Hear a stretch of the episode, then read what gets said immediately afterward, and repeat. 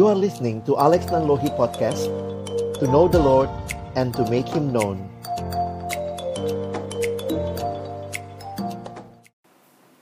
Baik, selamat malam teman-teman sekalian. Bersyukur buat kesempatan ini. Kita boleh bersama-sama bertumbuh, kita boleh belajar bersama. Dan malam hari ini kita akan membahas satu tema yang menantang bagi kita sekalian. Kita akan melihat tentang friendship evangelism, ya. Saya coba share screen buat kita, dan nanti juga kita akan sama-sama uh, belajar, dan nanti ada kesempatan kita bisa uh, sharing lebih jauh ataupun uh, bertanya, ya. Um, kesempatan seperti ini bagi saya jadi kesempatan yang indah. Karena itu mari kita uh, memohon anugerah Tuhan di dalam doa untuk sesi kita. Bapa dalam surga, kami akan membuka firman-Mu, bukalah juga hati kami, jadikanlah hati kami seperti tanah yang baik, supaya ketika benih firman Tuhan ditaburkan boleh sungguh-sungguh berakar, bertumbuh dan juga berbuah nyata di dalam hidup kami. Berkati hamba-Mu yang menyampaikan, setiap kami yang mendengar, juga diskusi, interaksi di antara kami, agar kami pada akhirnya bukan hanya jadi pendengar-pendengar firman yang setia, tapi mampukan dengan kuasa dari Roh-Mu yang kudus, kami dimampukan menjadi pelaku-pelaku firman-Mu di dalam hidup kami, dalam masa muda kami. Bersabdalah ya Tuhan, kami umat-Mu sedia mendengarnya, dalam satu nama yang kudus, nama yang berkuasa, nama Tuhan kami Yesus Kristus, kami menyerahkan pemberitaan firman-Mu. Amin. Ya, malam hari ini uh, bicara tentang friendship evangelism. Saya pikir ini satu hal yang seringkali kita pikirnya jadi satu apa ya um, tugas gitu kali ya. Waktu kita bicara sudah bicara tugas, maka mungkin yang terbayangkan adalah, waduh, saya harus memberitakan Injil kepada berapa orang, bagaimana saya harus belajar memberitakan Injil, saya masih penakut, saya masih nggak ngerti caranya. Tapi saya ingin mengajak kita untuk melihatnya dari dari katanya sendiri, ya, dari kata friendship. Apakah ada persahabatan yang mungkin bagi kita jadi menakutkan begitu, ya?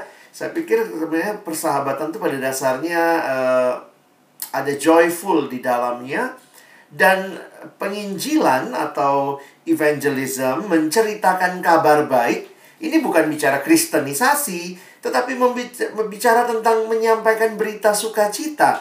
Dan harusnya juga kata dasarnya joy begitu, ya. Jadi kalau orang dengar kata evangelism langsung ketakutan, ya itu nggak pas dengan apa arti evangelism sendiri. Nah, untuk orang melihat friendship itu kayak tugas, beban, ya balik lagi gitu, ya. Tidak sesuai dengan dasar kata bersahabat itu sendiri. Nah, karena itu saya ingin mengajak kita belajar dari satu bagian firman Tuhan. Saya nggak eksposisi dalam lah ya malam ini, tapi saya coba membukakan pemahaman bagi kita apa yang kita lihat di dalam uh, Injil Lukas pasal yang kelima ayat dua puluh tujuh sampai ayat yang ke tiga puluh dua. Dan nanti kita coba refleksikan dari bagian ini sebelum kita masuk kepada hal-hal yang lebih teknis, lebih praktis, ya. Saya bacakan bagi kita. Kemudian ketika Yesus pergi keluar, ia melihat seorang pemungut cukai yang bernama Lewi sedang duduk di rumah cukai. Yesus berkata kepadanya, "Ikutlah aku." Maka berdirilah Lewi dan meninggalkan segala sesuatu lalu mengikut dia. Dan Lewi mengadakan suatu perjamuan besar untuk dia di rumahnya. Nah, teman-teman lihat ya, kira-kira ini perjamuan apa, ya? Kalau saya menghayatinya ini kayak farewell party begitu, ya. Karena dia akan segera meninggalkan profesinya, dia akan ikut Yesus penuh waktu. Maka Lewi mengadakan suatu perjamuan besar untuk dia di rumahnya. Dan sejumlah besar pemungut cukai dan orang-orang lain turut makan bersama-sama dengan dia. Siapa yang datang dalam pesta perpisahannya ini? Kira-kira kalau kita lihat tulisannya jelas, ya. Pemungut cukai. Dan juga ada orang-orang lain yang turut makan bersama-sama dengan dia. Apa yang menarik untuk kita perhatikan? Bagi saya menghayati bagian ini, kita melihat bahwa, iya ya, eh, perjumpaan Lewi dengan Tuhan membawa satu perubahan dalam hidupnya dan kemudian menghasilkan satu kerinduan supaya teman-temannya juga boleh merasakan apa yang dia rasakan. Jadi bagi saya ini jadi menarik ya. Lewi mengadakan perjamuan besar. Nah, perhatikan kalimatnya, perjamuan besarnya untuk Yesus, untuk dia di rumahnya. Tetapi lihat siapa yang dia undang begitu ya. Dan kalau kita perhatikan, ini menjadi satu bagian yang penting bagi saya untuk bicara friendship is evangelism pada malam hari ini. Bahwa kemudian Lewi mengundang teman-temannya supaya mereka juga mengalami perjumpaan dengan Kristus yang ketepatan. Waktu itu dia undang ke rumahnya. Maka Alkitab menulis ayat tiga puluh, orang-orang Farisi dan ahli Taurat bersungut-sungut kepada murid-murid Yesus. Nah, ini jadi pertanyaannya. Ini orang Farisi, ahli Taurat, sahabat sejati nggak ya? Lihat orang pemungut cukai yang dianggap orang berdosa. Dan ingat ya, Lewi, dia pemungut cukai. Lalu kemudian dia punya teman-teman pemungut cukai. Orang Farisi, ahli Taurat, malah sungut-sungut waktu lihat pemungut cukai sama Yesus. Lucu ya? Apakah mereka punya hati yang bersahabat? Harusnya senang ya. Bahwa orang-orang ini bertemu dengan Kristus. Walaupun waktu itu mereka nggak memahami kali ya, orang ya, Farisi, ahli Taurat melihat Yesus ini kayak sosok yang nggak jelas gitu buat mereka. Maka yang mereka pertanyakan, mengapa kamu makan dan minum bersama-sama dengan pemungut cukai dan orang berdosa? Kebiasaannya pada waktu itu pemungut cukai disebut bersama dengan orang berdosa. Betul, Yesus bertemu dengan orang berdosa, dengan Lewi. Kehidupan Lewi diubahkan, Lewi punya beban mengajak teman-temannya. Ini yang namanya sahabat sejati. Sahabat yang merindukan sahabatnya kenal Tuhan yang menyelamatkan hidupnya. Karena itu ketika Yesus meresponi sungut-sungut ahli Taurat dan orang Farisi, perhatikan kalimatnya, ayat tiga puluh satu. Lalu jawab Yesus kepada mereka, katanya, bukan orang sehat yang memerlukan tabib, tetapi orang sakit. Aku datang, bukan untuk memanggil orang benar, tetapi orang berdosa, supaya mereka bertobat. Jadi teman-teman, saya ingin mengawali dengan mengajak kita melihat prinsip-prinsip penting di dalam penginjilan persahabatan. Yang pertama, bahwa terlebih dahulu kita mengalami perjumpaan dengan Yesus yang mengubahkan hidup.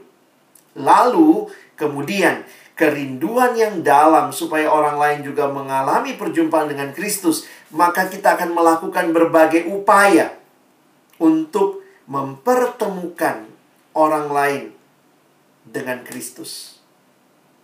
Bagi saya menarik, untuk mempertemukan dengan Yesus teman-temannya, sahabat-sahabatnya, pemungut cukai ini.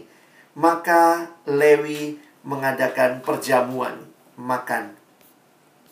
Teman-teman, pertanyaannya begini, siapa sahabat kita? Sahabat kita, apakah mereka pernah mendengar tentang Yesus yang menyelamatkan hidup kita? Nah, bagi saya ini perenungan yang dalam yang perlu kita pikirkan, supaya akhirnya friendship evangelism itu adalah sebuah dasar yang kokoh, bahwa kita memang tahu bahwa manusia butuh Kristus. Dan kita mulai dari orang-orang yang adalah sahabat-sahabat kita. Jadi jujur aja kalau mendengar kata friendship evangelism, atau mungkin lebih jauh lagi kita bicara kata evangelism, bahwa evangelism itu dilakukan dengan bersahabat. Bagi saya sebenarnya itu ini ya, uh, sangat-sangat wajar. Itu hal yang wajar. Karena itu saya coba melihat yang namanya friendship evangelism atau evangelism itu sendiri, menceritakan kabar baik, itu bukanlah sebuah tugas, bukanlah sebuah program, tetapi bagi saya itu adalah sebuah kehidupan. Yang memang kita tahu dimanapun kita hadir, ketika kita sudah mengalami kasih karunia Allah yang menyelamatkan kita, maka kita punya beban untuk menceritakannya kepada orang lain. Nah, bagi saya, uh, saya coba menghayati evangelism sebagai sebuah perjalanan, ya. Jadi kalau saya diminta untuk menggambarkan friendship evangelism, maka sekali lagi itu bukan program, bukan satu kali pertemuan P I lalu tantang, Tetapi bagi saya lebih dasar lagi itu adalah sebuah perjalanan. Kenapa saya katakan sebuah perjalanan? Karena itu ada proses di dalamnya. Dan menarik, ini bukan perjalanan kita sendiri. Ini bukan perjalanan orang itu aja. Tetapi ini kita adalah perjalanan bersama, ya. Dan bagi saya, kita harusnya ingat apa yang menjadi prinsip penting di dalam perjalanan, ya. We are on a journey, ya. Kita dalam sebuah perjalanan. Dan kalau ini adalah perjalanan, teman-teman, bagi saya yang menarik adalah konsep berikut ini. The story we find ourselves in. Sadar atau tidak, di dalam kehidupan ini kita semua pasti sedang menghidupi sebuah cerita. Nah, pendekatan perjalanan, pendekatan ini adalah sebuah narasi, sebuah cerita. Ini menolong kita untuk bisa melihat penginjilan bukan sebagai tugas berat. Aduh, serem amat sih, mesti P I, mesti ngomong apa nih. Tapi, it's our life, it's our journey, and in that journey, we have our story. Nah, ceritanya apa? Setiap orang, saya katakan tadi, sedang menghidupi sebuah cerita. Karena itu kalau kita perhatikan, setiap agama sebenarnya menawarkan sebuah cerita. Paling tidak ceritanya yang akan dijawab dalam setiap pertanyaan keagamaan adalah tiga pertanyaan dasar. Saya dari mana? Ya? Where do I come from? Oh, saya ini dari hewan kah? Dari hewan yang bersel tunggal, lalu kemudian membelah begitu rupa melalui proses evolusi panjang, lalu saya menjadi seperti saya sekarang ini. Atau seperti yang Alkitab bilang, kamu makhluk, manusia, ciptaan Allah. Selesai. Ya. Nah, ternyata teman-teman itu cerita itu membentuk hidup loh. Saya dari mana? Ngapain saya di sini? Kalau saya sekarang hidup, ngapain saya di sini? Dan yang ketiga, mau kemana? Dan apa akhir dari hidup atau perjalanan saya. Nah, teman-teman bayangkan, kita sedang jalan bareng nih ya. Saya punya cerita. Teman-teman, kau juga punya cerita. Waktu kita lagi berjalan bersama, tetapi kemudian kita harus melihat lebih jauh lagi bahwa sebenarnya ada satu pribadi yang sebenarnya punya cerita yang lebih agung buat kita. Karena itu kalau secara sederhana orang tanya sama saya, penginjilan itu seperti apa sih? Friendship evangelism itu seperti apa sih? Saya bilang ya itu sebuah perjalanan bersama di mana kita menceritakan cerita kita di dalam ceritanya Allah. Nah, teman-teman, kira-kira gambarnya begini nih.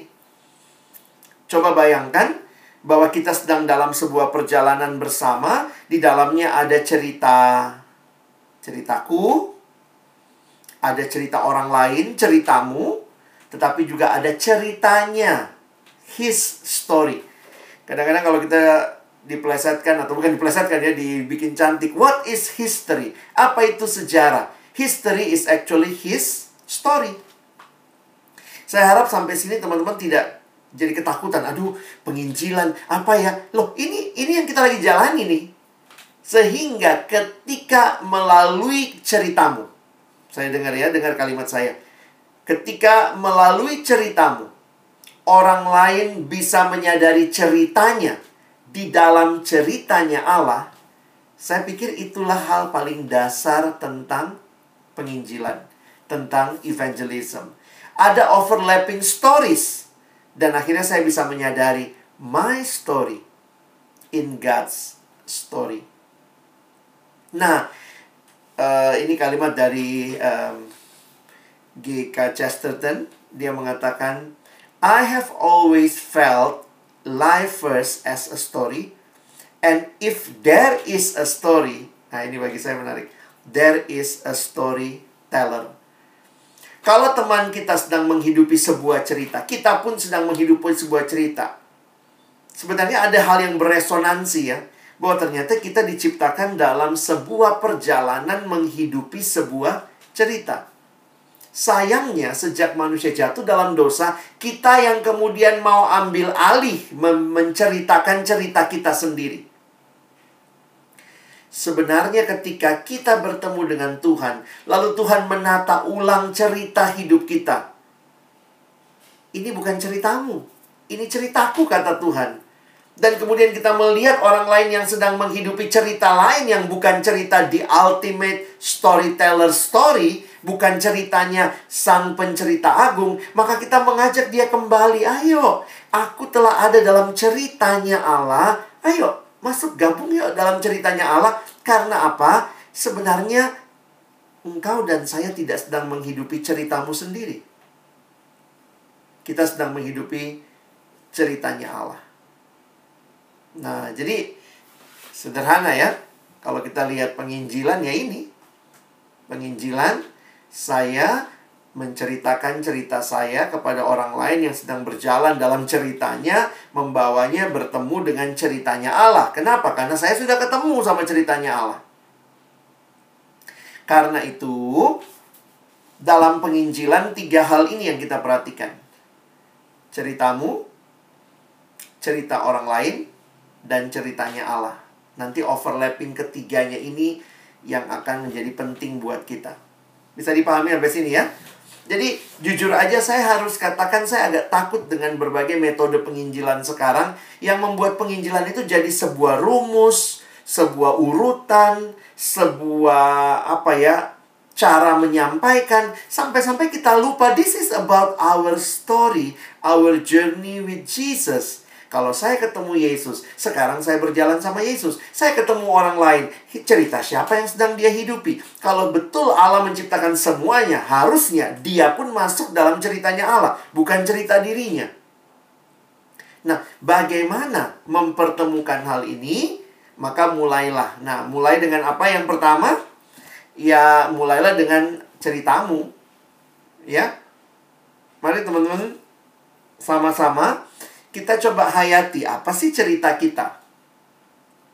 Tentu, kalau kita, ini saya sudah masuk ya, saya masuk nih, kalau, jadi kalau kamu nanya, jadi menurut Bang Alex, gimana cara penginjilannya? Ini cerita. Apa yang diceritakan? Ceritamu. Tuhan gak suruh kau cerita-ceritanya orang lain. Nah, ceritamu ini yang pertanyaannya, kamu terus alami gak dengan Tuhan ya? Nah, tentu tidak bisa cerita seluruh hidupmu. Tapi mungkin yang kamu ceritakan sebuah potret. Kamera yang memfoto itu tidak bisa merekam. Kalau kalau kamera itu bisa merekam seluruh hidup kita, itu namanya video. Tetapi kalau kita ada potret hanya satu bagian, maka tentu di sini kita yang jadi orang kalau nanya, jadi kalau penginjilan itu yang kita ceritakan apa? Ya, jangan ceritakan kamu dari kecil saya begini, lalu kemudian umur satu tahun, oke, sekarang umur dua tahun, umur tiga tahun. Uh, kita nggak sanggup ceritain semua. Maka kamu ceritakanlah sebuah potret, sebuah momen di mana engkau menangkap intervensi ilahi. Maka biasanya di dalam kita menyusun kesaksian, kesaksian kita, our story adalah kita sebut kesaksian pertobatan. Jadi di titik mana dalam hidupmu, kira-kira itu yang menjadi titik yang membedakan hidupmu sebelum kenal Yesus dan sesudah kenal Yesus. Jadi kalau orang nanya, Bang, aku mau penginjilan, apa yang aku harus siapkan? Nah, ini yang pertama, ceritamu. Siapa kamu sebelum kenal Yesus? Lalu kapan kamu kenal Yesus? Lalu bagaimana hidupmu setelah kenal Yesus? Teman-teman, kenapa? Loh, kok jadinya cerita-cerita hidup gua, Bang? Ya karena memang kesaksian kita, itulah kekuatan juga yang menyatakan bahwa Injil itu mengubah hidup. Our testimony is how the power of the gospel has worked in our lives. Teman-teman, Allah sudah bekerja, ceritakan. Nggak usah cerita dari kecil, tapi cerita kapan kamu bertobat, sebelumnya kamu kayak apa, sekarang kamu kayak apa. Nah, coba bayangkan, kalau kamu diminta menceritakan dalam satu menit, tiga hal ini. Siapa kamu sebelum kenal Yesus? Lalu yang kedua, kapan kamu kenal Yesus? Dan yang ketiga, setelah kamu kenal Yesus. Nah, coba ceritakan di benakmu ya dalam satu menit. Ini kan udah latihan penginjilan nih. Semenit ya, saya kasih, coba pikir. Coba pikir ceritamu, ingat-ingat lagi. Iya ya, kapan kamu kenal Yesus? Kapan kamu terima dia dalam dirimu? Apa yang berubah ketika engkau terima dia?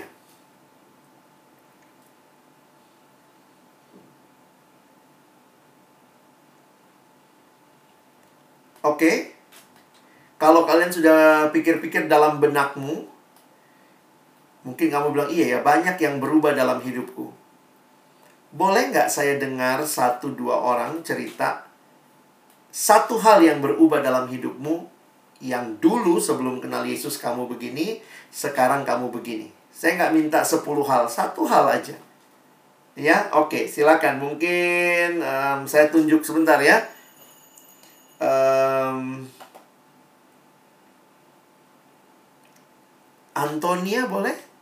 Satu hal saja yang kamu ingat, yang kamu rasakan, yang sudah kamu lalui sebelum kenal Yesus. Aku kayak gini setelah kenal Yesus. Tentu kita belum ada yang sempurna ya, tapi apa yang perubahan yang terjadi? Silakan.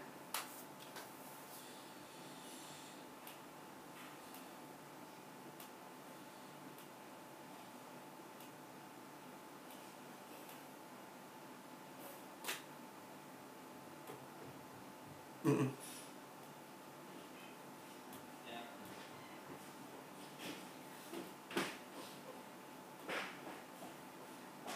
Oke. Okay. Hmm.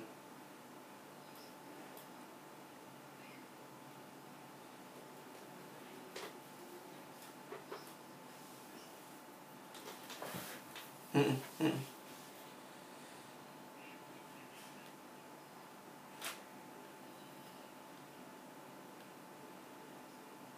Hmm.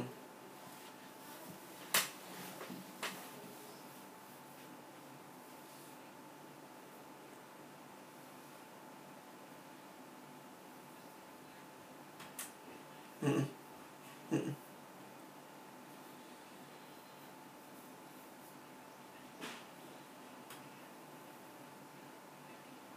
Mm.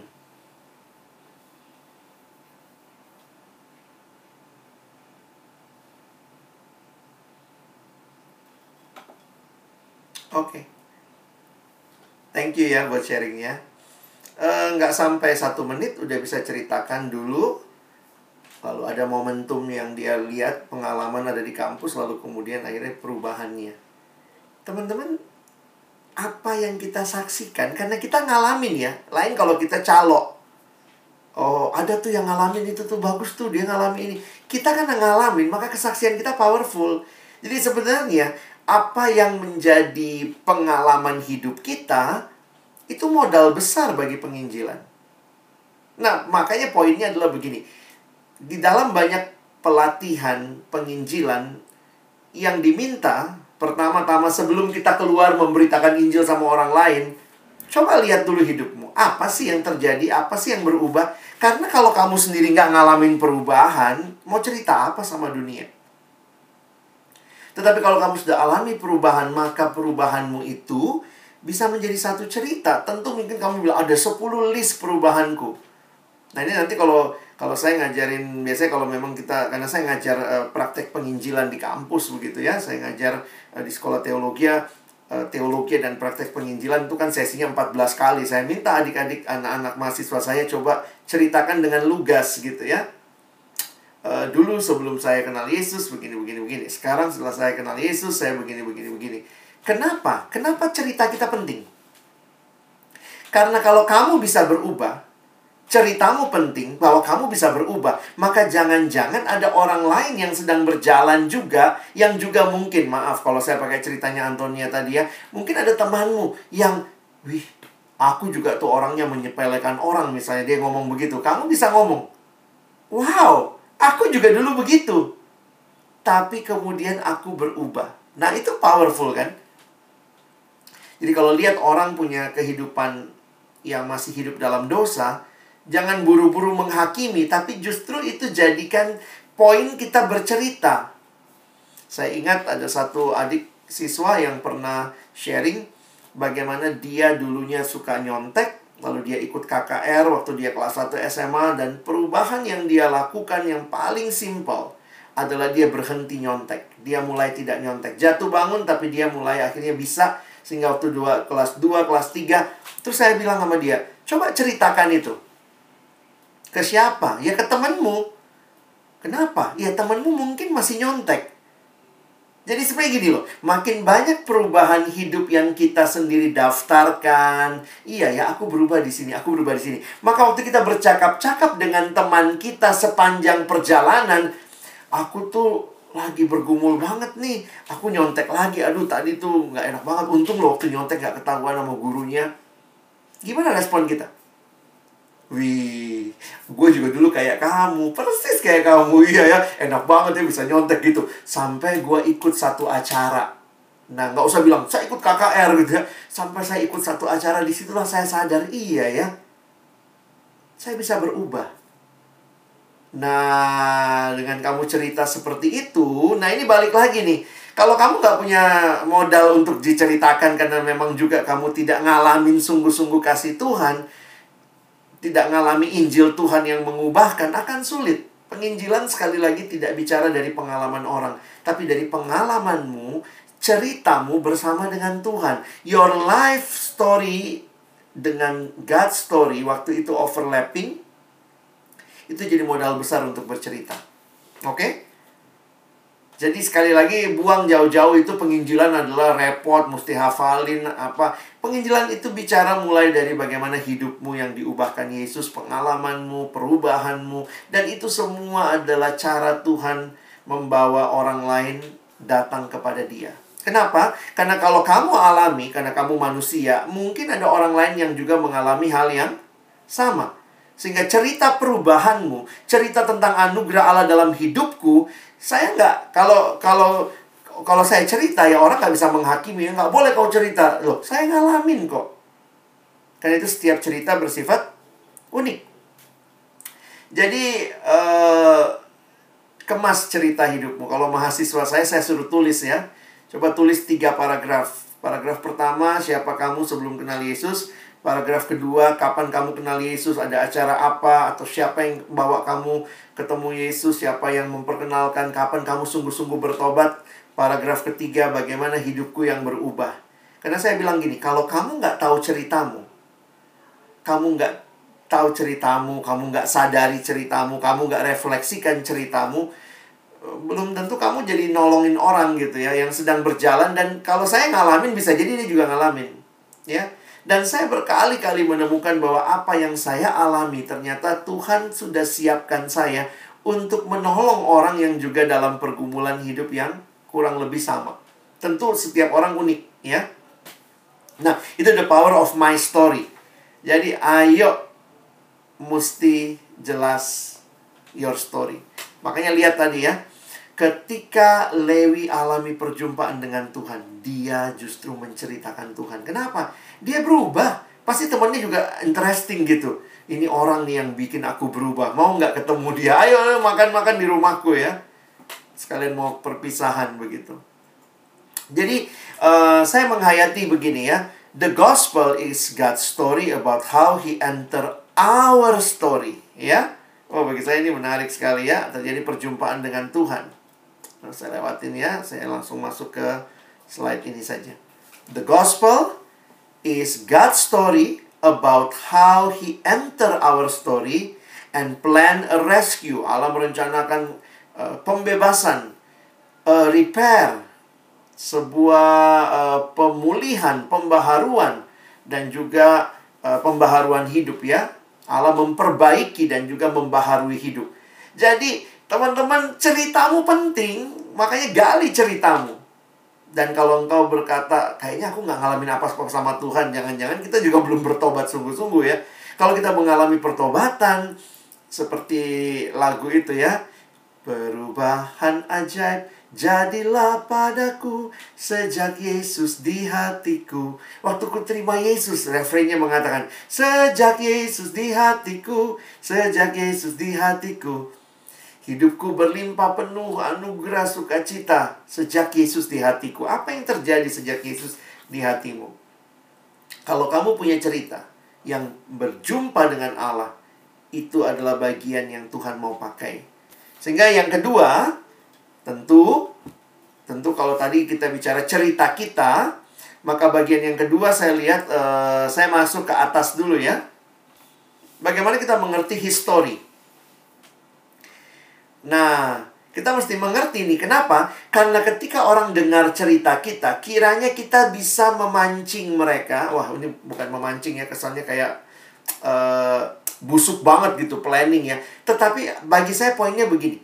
Sekali lagi kita nggak sedang bicara kristenisasi, tetapi kita menyadari bahwa ternyata kalau semua orang sedang dalam perjalanan, berarti semua orang sedang menghidupi sebuah cerita. Tetapi ternyata ketika manusia jatuh dalam dosa, cerita kita kita bikin sendiri. Kita lupa melihat kepada Allah yang punya cerita utama. Dan ketika saya lihat orang sedang hidup tidak menghidupi ceritanya Allah, yang mana adalah itu cerita yang terbaik, yang terindah, maka saya mengajak dia. Jadi harusnya hidup kita yang mengalami ceritanya Allah adalah hidup yang membawa orang lain ingin juga mengalami ceritanya Allah. Nah, karena itu kita mesti kuasai yang kedua. Apa sih ceritanya Allah? Oh, ceritanya Allah. Lalu kita bilang, kau duduk ya, aku cerita-ceritanya Allah. Kita bikinlah kelas doktrin begitu. Enggak, bukan itu poinnya. Ya, kita nggak sedang bicara kelas doktrin, tetapi kita sedang bicara ceritanya Allah yang bisa kita kemas. Jadi kalau tadi belajar menceritakan pergumulanmu itu bisa satu menit kan? Siapa saya sebelum, siapa saya sesudah. Ceritakan, ambil aja satu hal yang yang kalau kamu mahasiswa, apa sih yang berubah dalam kemahasiswaanmu? Karena mungkin kamu dengan temanmu, dia sesama mahasiswa, kamu bisa cerita. Yang kedua, kuasai ceritanya Allah. Karena inilah cerita yang menyelamatkan kita kan? Nah, paling tidak kan, Uh, ya ini ada ada ada yang nanya, Alkitab itu sebenarnya satu cerita atau banyak cerita? Uh, jawabannya sih kedua-duanya ya. Karena memang ada individual stories, ceritanya Yusuf, Yakub, Abraham, ceritanya Petrus, ceritanya Yakobus. Tetapi at the same time, the Bible is also a single story. Karena kalau teman-teman peres Alkitab kita, itu ternyata ada ceritanya. Ya? Itu yang disebut sebagai the big story of the Bible. Saya pinjam penjelasan. Ini juga penjelasan bisa satu menit kamu jelasin kisah seluruh Alkitab.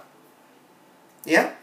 Dalam bukunya uh, How to Preach and Teach the Old Testament for All It's Worth, seorang bernama teolog bernama Christopher Wright memberikan gambaran yang menarik tentang cerita Allah. Dia bahkan cerita begini, dia pernah menjelaskan cerita ini dalam dua menit dan dia bikin gambarnya di atas tisu. Karena waktu itu dia lagi ada di restoran menjelaskan tentang kekristenan kepada seorang yang ingin tahu.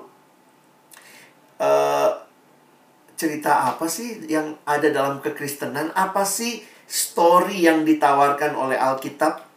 Lalu kemudian ini di, di apa ya, di apa istilahnya, di restoran. Gimana mau menjelaskan ini bukan kelas doktrin? Akhirnya kemudian dia ambil napkin, tisu makan yang ada di tisu di depan itu. Dia ambil napkin, lalu kemudian dia menggambarkan. Ternyata dia bilang hanya dalam waktu dua menit saya bisa menceritakan cerita Alkitab. Wow, dua menit ya. Tadi ngomongnya apa? Satu menit ya, cerita kita. Lalu ceritanya Allah, waktu kita peres Alkitab ini yang adalah kisahnya Allah, ternyata adalah Alkitab sebuah drama enam babak. Gimana jelasinnya dua menit ya? Nah, Bapak Christopher Wright, dia jelasinnya begini teman-teman. Menarik ya, pakai pakai enam simbol. Ya. enam simbol. Saya lewatin penjelasannya, tapi ini pasti kalian tahu lah ya. Ya, dia bilangnya gini, yang pertama, Allah mencipta segala sesuatu. Itu kan ceritanya Alkitab. Lalu kemudian yang dicipta berontak, jatuh dalam dosa. Habis jatuh dalam dosa, Allah memberikan janji bahwa akan ada keselamatan. Karena itu ada perjanjian lama, nabi-nabi semua bercerita, menyampaikan akan ada yang menyelamatkan kamu. Dan datang dalam Yesus. Sesudah Yesus datang, mati di kayu salib menyelamatkan kita. Tapi yang menarik, habis itu Yesus naik ke surga. Loh, apakah ini akhir dari cerita? Belum. Karena dia janji akan datang kembali. Itu nomor berapa? Nomor enam. Lalu sekarang kita hidup di nomor berapa? Nomor lima. Nah, nomor lima ini namanya apa? Nah, dia pakai istilah, inilah misi. We are on a mission. Sampai nanti, the the ending of the story is the new creation. Nah, teman-teman, ini kan iman kita. Coba ceritakan imanmu. Kalau orang nanya, apa sih yang menarik tentang imanmu? Coba ceritakan dalam waktu dua menit ya, kira-kira begitu ya. Allah menciptakan segala sesuatu pada awalnya. Tapi kemudian jatuh dalam dosa, ini cerita. Lalu kemudian Allah memberikan janji. Lalu kemudian Kristus datang. Dan ketika dia datang, dia mati di kayu salib. Dan dia menanggung dosa kita.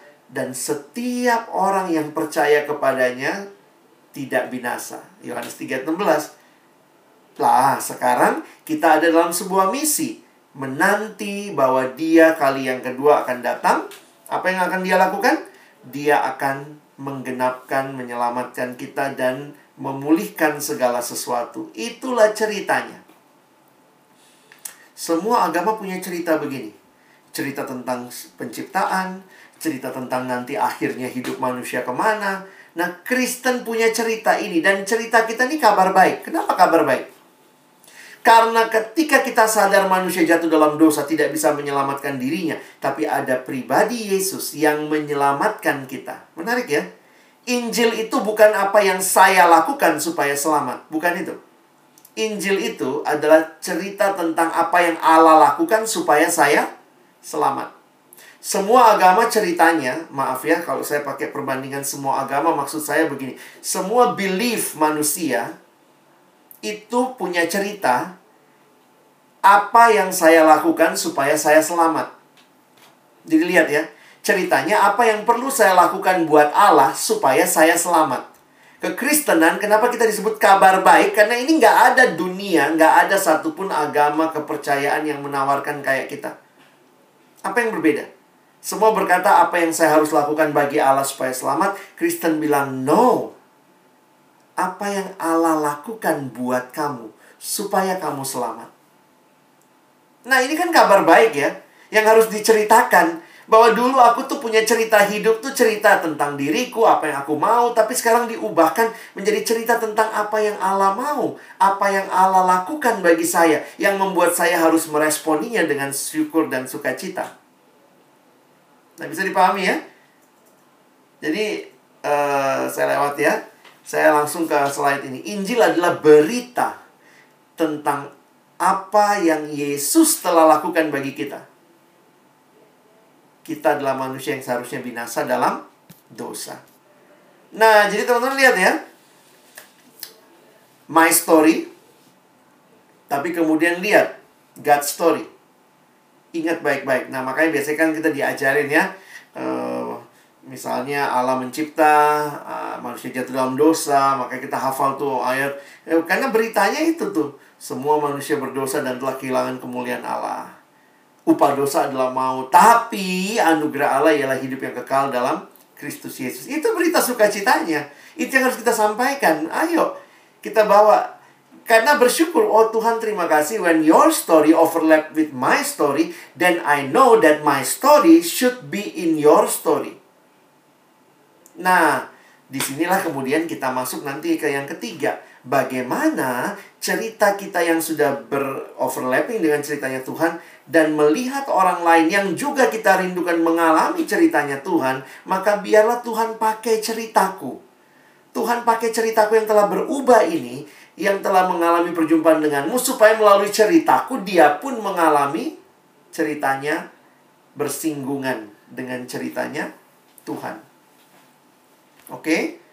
Nah, di Alkitab tidak ada satu metode pemberitaan Injil yang cuma satu-satunya. Karena cara menceritakannya menarik ya, saya tuliskan begini. Dalam Alkitab tidak ada satu metode tunggal dalam mengkomunikasikan Injil. Dalam perjanjian baru saja, saya nggak bilang belum bicara perjanjian lama ya. Kita menemukan banyak variasi metode. Gimana cara P I? Perjumpaan dengan Yesus, perumpamaan Tuhan Yesus. Pakai syair pujian. Pengakuan iman. Beberapa tulis surat. Kalau bisa ketemu langsung, percakapan empat mata Yesus sama perempuan Samaria. khotbah dalam perkumpulan resmi, bahkan pertemuan diskusi, ceramah publik, tulisan apokaliptik, bahkan mujizat. Jadi, jujur aja saya agak sedih kalau melihat sekarang orang bilang yang P I itu hanya kalau dia melakukan metode ini. Oh, itu P I itu. Yang ini enggak. Karena ternyata di Alkitab Perjanjian Baru banyak sekali. Dan teman-teman kalau perhatikan, ini terjadi di dalam persa, persahabatan. Sayangnya seringkali orang Kristen, atau saya harus katakan dengan jujur, gereja ya terjebak melihat atau terpaku pada satu metode khusus. Akhirnya pikirannya adalah bahwa itulah metode satu-satunya atau itulah metode yang terbaik. Tentu ada banyak metode. Kita bisa pilih lah buat gereja kita. Ah, kita mau pelatihan ini deh. Tetapi jangan menjadikan itu satu-satunya atau bahkan mengagung-agungkan. Nggak lakukan itu berarti kau nggak P I. Saya pikir kita jadi kehilangan apa dasarnya, apa artinya penginjilan sesungguhnya. Karena itu saya harap, walaupun kita bicara friendship evangelism, tetapi mungkin teman-teman bagus juga tuh pelajari beberapa metode untuk menyampaikan berita Injil. Walaupun beritanya tadi kan saya udah sampaikan sederhana ya, dua menit bisa gambar. Allah mencipta, berontak, habis berontak ada promise, habis promise ada keselamatan. Dalam Kristus dialah yang menebus, dan kemudian ada misi supaya nanti akhir zaman dia akan kembali menggenapkan segala sesuatu. Gampang. Tapi memang tidak gampang segampang itu, karena waktu kita berhadapan dengan orang, belum tentu kita bisa sampaikan dua menit. Bisa jadi kamu bersahabat dengan dia dua tahun baru kamu bisa menyampaikan lebih dalam, makin lama makin dalam. Karena itu bagi saya penginjilan persahabatan ini membuat kita makin menyadari betapa penginjilan itu karya Roh Kudus, bukan karena kemampuan kita menyampaikan. Nah, berbagai metode yang ada ini sebenarnya hanya untuk menolong bisa menyampaikan histori. Ya, karena itu kalau teman-teman lihat, balik lagi ya, metode penginjilan biasanya menolong menyampaikan bagian yang mana? Bagian his story. Bagian awal tadi my story nggak banyak metode ya. Ada beberapa metode kayak A A, ada namanya Evangelism Explosion. Di Indonesia juga uh, banyak orang yang sudah mengikuti pelatihan E E. Tapi E E kan cuma salah satu metode. Beberapa orang secara sederhana belajarnya, gimana ya caranya menjelaskan itu? Saya mau pakai cara lain ah, yang mungkin lebih menunjukkan realita. Akhirnya ada yang bikin metode jembatan. Ada yang bikin ilustrasi jembatan. Jadi dia gambar manusia tuh. Nah ini jadi bayangkan ya, makan siang mungkin e, di kantin atau apa. Terus kemudian dia bisa masuk tuh cerita. Eh, mana kemarin gue gambarin, gue gambarin. Nah ini manusia ini ya. Manusia tuh di sisi ini. Manusia tuh diciptakan indah banget. Tapi jatuh dalam dosa. Lalu antara manusia dan Allah ada jurang yang tidak terselami. Karena Allah itu kudus. Nah ini kan sebenarnya e, beritanya sama. Ada manusia, ada Allah yang mencipta, lalu manusia berontak. Waktu berontak, kemudian yang menyelamatkan siapa? Allah yang datang. Karena itu, semua upaya manusia, good works, religion cannot reach God. Then, God himself, in his Son, Jesus Christ, redeem us to himself. Ada yang bikin metode begini. Jadi, saya kalau latih anak-anak siswa, saya latih beberapa metode lah. Karena apa? Tergantung kamu ketemu siapa dan misalnya waktu yang tersedia berapa lama. Kalau waktunya singkat, mungkin metode metode ini lebih cepat. Tapi kan poinnya adalah juga, ingat ya, namanya penginjilan itu kan bukan target-targetan. Duduk ya, dengerin, saya mau ngomong, dengerin ya. Ini ada gambar ya, ini manusia berdosa. Kadang-kadang kan nggak kayak begitu. Kadang kayak ngobrol, ya. Gue nggak yakin tuh manusia bisa masuk surga. Lu gak yakin, kenapa? Terus kita ngobrol, oh gue merasa gini-gini-gini, gue gini-gini. Nah sebenarnya kalau kita punya beritanya, kita bisa ngomong, ih, gue juga dulu sama kayak lu, gue gak yakin tuh manusia bisa selamat. Tapi ketika saya berjumpa dengan Tuhan, dia ubahkan hidup saya. Sejak hari itu gue yakin deh, bahwa manusia butuh Tuhan. Jadi sebenarnya yang penting adalah kamu punya cerita, kamu kuasai ceritanya Allah. Waktu orang bercerita, karena kamu bersahabat dengan dia menjalani hidup, kamu bisa connect ceritamu dengan cerita Allah dan cerita dia. Sehingga apa yang Allah pernah lakukan bagimu, Allah pun sanggup lakukan bagi dia. Nah, itu sebenarnya gambaran yang tadi ya. Bagaimana menjelaskannya? Macam-macam. Mau pakai metode ini boleh, mau pakai metode itu boleh. Cuma akhirnya saya sadar gitu ya.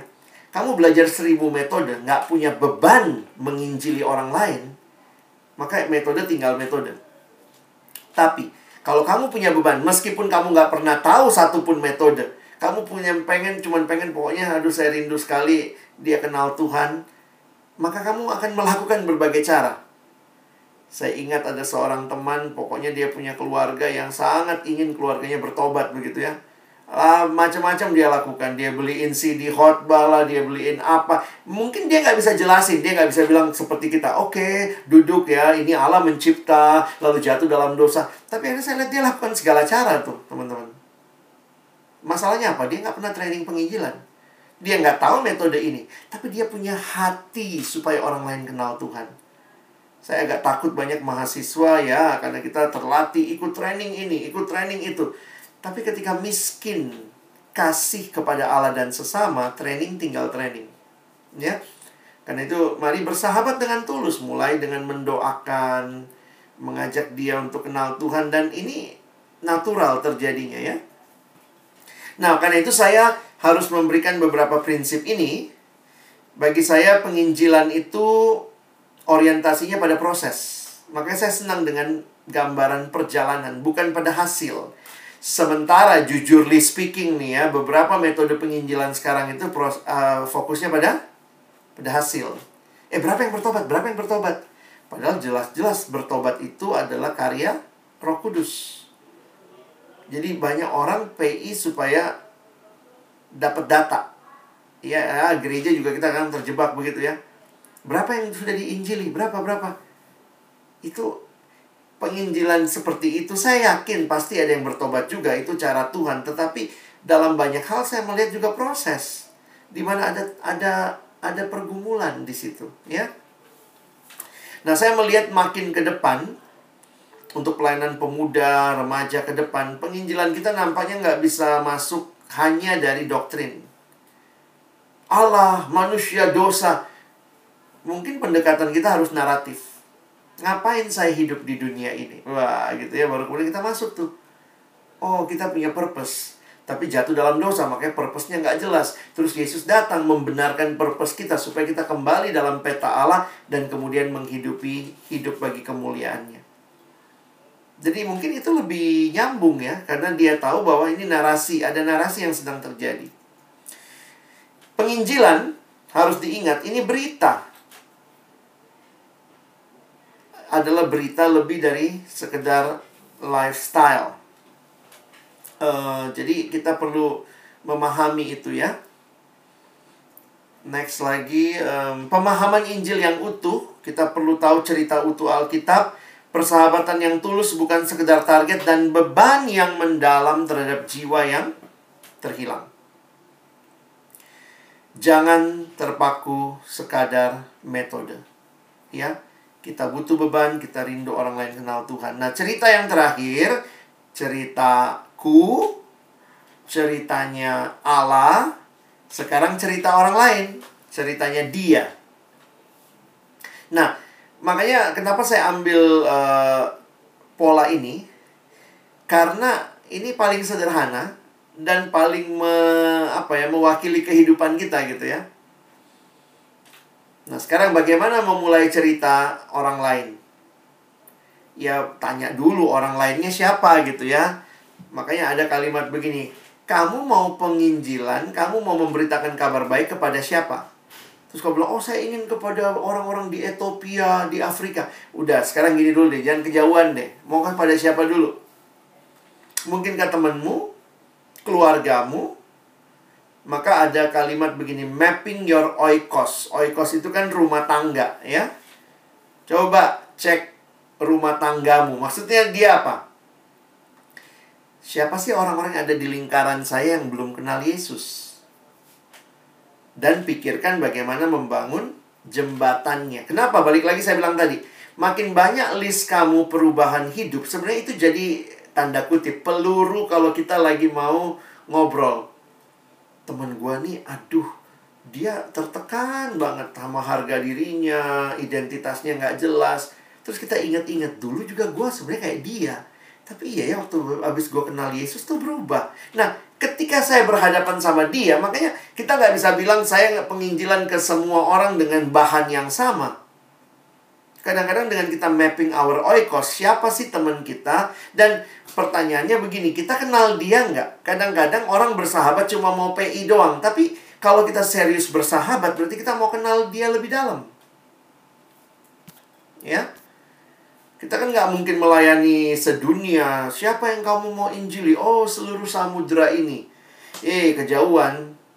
Mulailah dengan oikosmu, ya. Coba cari siapa orang-orang yang akan mulai saya perhatikan. Siapa nih di lingkaran kita? Mungkin sih teman kantor, teman dekat kita yang belum kenal Tuhan, teman S M A, teman kuliah. Jadi kita bisa mulai nih, siapa orang-orang yang akan mulai saya perhatikan. Setelah menentukan itu, ingat fokus kita kan apa? Ceritanya mereka apa? Makanya kita masuk, what's their story? Apa sih cerita yang sedang mereka hidupi? Kalau saya punya cerita yang dibentuk oleh ceritanya Allah, dulu juga saya sebenarnya cerita saya bukan cerita Allah, ya ceritanya gua sendiri, hidup dalam dosa, pornografi, hidup nggak beres. Tapi ketika saya sadar bahwa bukan itu cerita yang seharusnya saya berubah, nah sekarang kenali cerita orang lain, ya. Apa yang perlu kita tahu dari cerita dia? Paling tidak ini hal-hal yang bisa kita cari tahu, ya. Personal history. Sebenarnya dia tuh kayak apa sih? E, dari latar belakang apa? Keunikannya dia apa? Dan jangan berasumsi kita udah tahu. Ya. Yang kedua, selain personal history, kita bisa juga lihat perjalanan rohaninya dia. Dia ini dari mana ya? Kenapa dia dapat poin ini gitu? Nah, dan yang terakhir, Uh, ya kita lihat lagi tuh bagaimana overlapping story-nya. Balik lagi, God's story, my story, other people's story. Lalu mulailah memikirkan, nah ini ya, mulai pikirin jembatannya. Gimana jembatannya? Menghubungkan. Supaya orang ini kenal Yesus. Beritanya kita ceritakan bahwa Yesus telah mati dan bangkit. Itu yang mengubahkan aku. Maukah kau percaya? Ayo, aku juga mau berubah, mau percaya sama Yesus. Ayo kita berdoa bersama. Jadi sebenarnya bisa jadi melalui persahabatan, orang lihat hidupmu terus-menerus. Akhirnya dia mulai melihat, iya ya, hidup, cerita hidup seperti itu yang aku rindukan. Ya, nah, se saya tutup dengan contoh. Jadi sebenarnya ya ini setelah kita dapat ini, kalian bisa bikin macam-macam. Nah, ada beberapa teman di Malaysia, setelah mengerti my story, God story, other people story, dia bikinnya dalam booklet. Ya, ini bookletnya. Jadi sebenarnya ini kayak booklet yang saya bawa. Saya nggak, ini jadi kayak buku doa saya. Ya, buku doa. Dia dia mulai dengan hari ini banyak teman kita yang terhilang. Ya, jadi kayak diingatkan. Lalu kemudian eh, mari gunakan kesempatan dengan sebaik-baiknya. Teman-teman bisa perbesar, bisa zoom ya. Pertama, ayo bikin kesaksian pribadi. Jadi ini kan peralatan-peralatan untuk maju berperang. Kesaksian pribadimu, sebelum saya jumpa Yesus, bagaimana saya terima Yesus dan apa yang terjadi sejak saya terima Yesus. Lalu kemudian bagaimana? Mesti ingat nih yang kedua, ayat-ayat apa saja yang menceritakan ceritanya Allah. Nah, makanya dia daftarin beberapa ayat nih.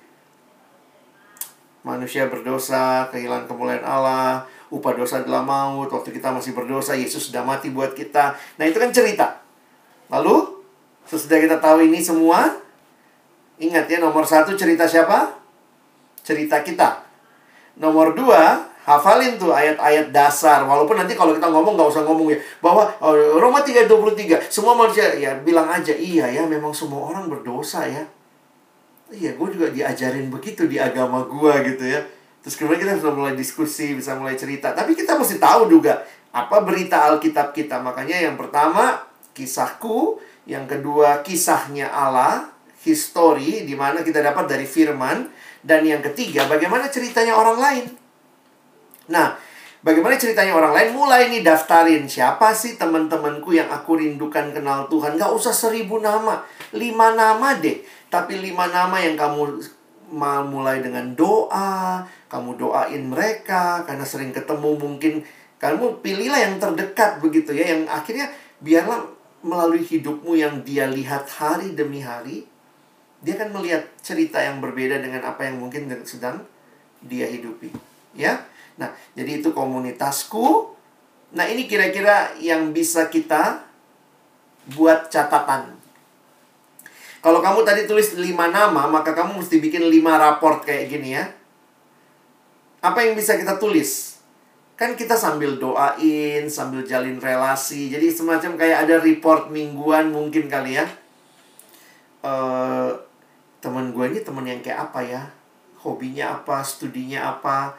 Jadi jangan cuma pokoknya saya mau beritain Injil lalu kemudian kita nggak peduli dia siapa, dia hobinya apa. Mungkin kalau penginjilan persahabatan justru bersahabat itulah kita bangun relasi. Tujuan hidupnya dia apa. Mungkin kamu akan bisa isi ini semua setelah bersahabat dua tahun, bisa juga. Gue udah lama kenal dia tapi gue baru tahu loh tujuan hidup dia duit ternyata. Hah? Ya tapi itu kan, jadi kita bukannya juga Eh tolong dong gue lagi mau penginjilan ke lu, tolong isi daftar ini ya. Enggak ya, tapi melalui percakapan-percakapan kita makin lama makin kenal. Lalu kita bisa lihat apa sih masalah besarnya dia. Oh, masalah besar dia adalah dia gak punya Tuhan, gak percayaan, dia takut gagal. Nah dari situ kita kemudian lihat nih latar belakang agamanya kayak apa, kebutuhan pribadinya apa. Nah, dari situ kita akhirnya, misalnya kalau kalian punya lima teman, bisa jadi lima-limanya punya kebutuhan yang berbeda. Tetapi pengenalan kita kepada mereka akan menolong kita menceritakan apa yang persis atau pas dengan pengalaman hidup kita. Dan yang terutama bagaimana Tuhan Yesus menjawab pertanyaan hidup mereka. Lihat yang paling bawah. Seiring berjalannya waktu, kamu harusnya bisa melihat nih. Misalnya kalau kamu taruh lima nama, temanmu lima orang nih, bagaimana keterbukaannya terhadap Injil. Nah di bawah tuh ada lima, ada empat warna ya. Nah ini dia biar lebih jelas. Apakah dia masih seteru? Kalau ngomong Yesus, ngomong apa? Eh sorry sorry, gue nggak mau dengar. Kalau agama-agama gue nggak mau dengar. Oh berarti dia nggak terbuka. Kalau dia tidak terbuka kepada berita Injil, maka apa yang kita lakukan? Kalau dia masih seteru, bukannya beritakan, tapi terus menabur kebaikan. Namanya juga masih seteru, bagikan kebaikan. Terus bagikan kebaikan. Kenapa? Supaya dia tahu bahwa kita mengasihi dia bukan karena mau menginjili. Kita memang mengasihi dia. Kebaikan yang kita taburkan membuat dia akhirnya melihat, gila ya udah gue begituin, dia masih baik sama gue. Nanti kalau dia mulai berpindah nih, dari seteru, lama-lama dia lihat ketulusan kita, dia mulai jadi netral. Bagi saya itu bagian penginjilan. Dia belum terima Yesus, tapi bayangkan yang tadinya menolak, tiba-tiba mulai terbuka. Lalu habis terbuka, dia dengar berita, dia yakin. Nah, bayangkan kalau kamu punya lima catatan ya, punya lima teman yang kamu doain rutin, kamu mulai lihat, ih, yang ini nih mulai terbuka nih, gue udah bisa cerita-cerita tentang Yesus. Yang ini mah, aduh, pokoknya nggak banget. Tapi, ih, dia masih mau bersahabat loh, tapi masih seteru. Doain mungkin enam bulan lagi dari seteru dia pindah ke netral. Doain dari yang netral nanti pindah ke yang terbuka. Jadi saya melihat memang penginjilan persahabatan kesannya lambat.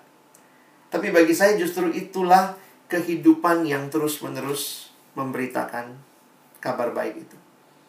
Jadi saya tutup di sini. Kiranya pemahaman ini menolong teman-teman jangan takut menginjili. Ada begitu banyak orang yang cerita hidupnya sedang menghidupi ceritanya sendiri. Tetapi kalau benar ada cerita, berarti ada sang pembuat cerita. Dan kita sudah ketemu sama Allah yang menceritakan, menciptakan hidup kita. Maukah kita bawa orang lain juga kenal dia? Saya berhenti sampai sini. Uh, silakan, kalau mau bertanya boleh. Kalau merasa cukup, ya saya nanti tutup doa, kita selesai. Terima kasih.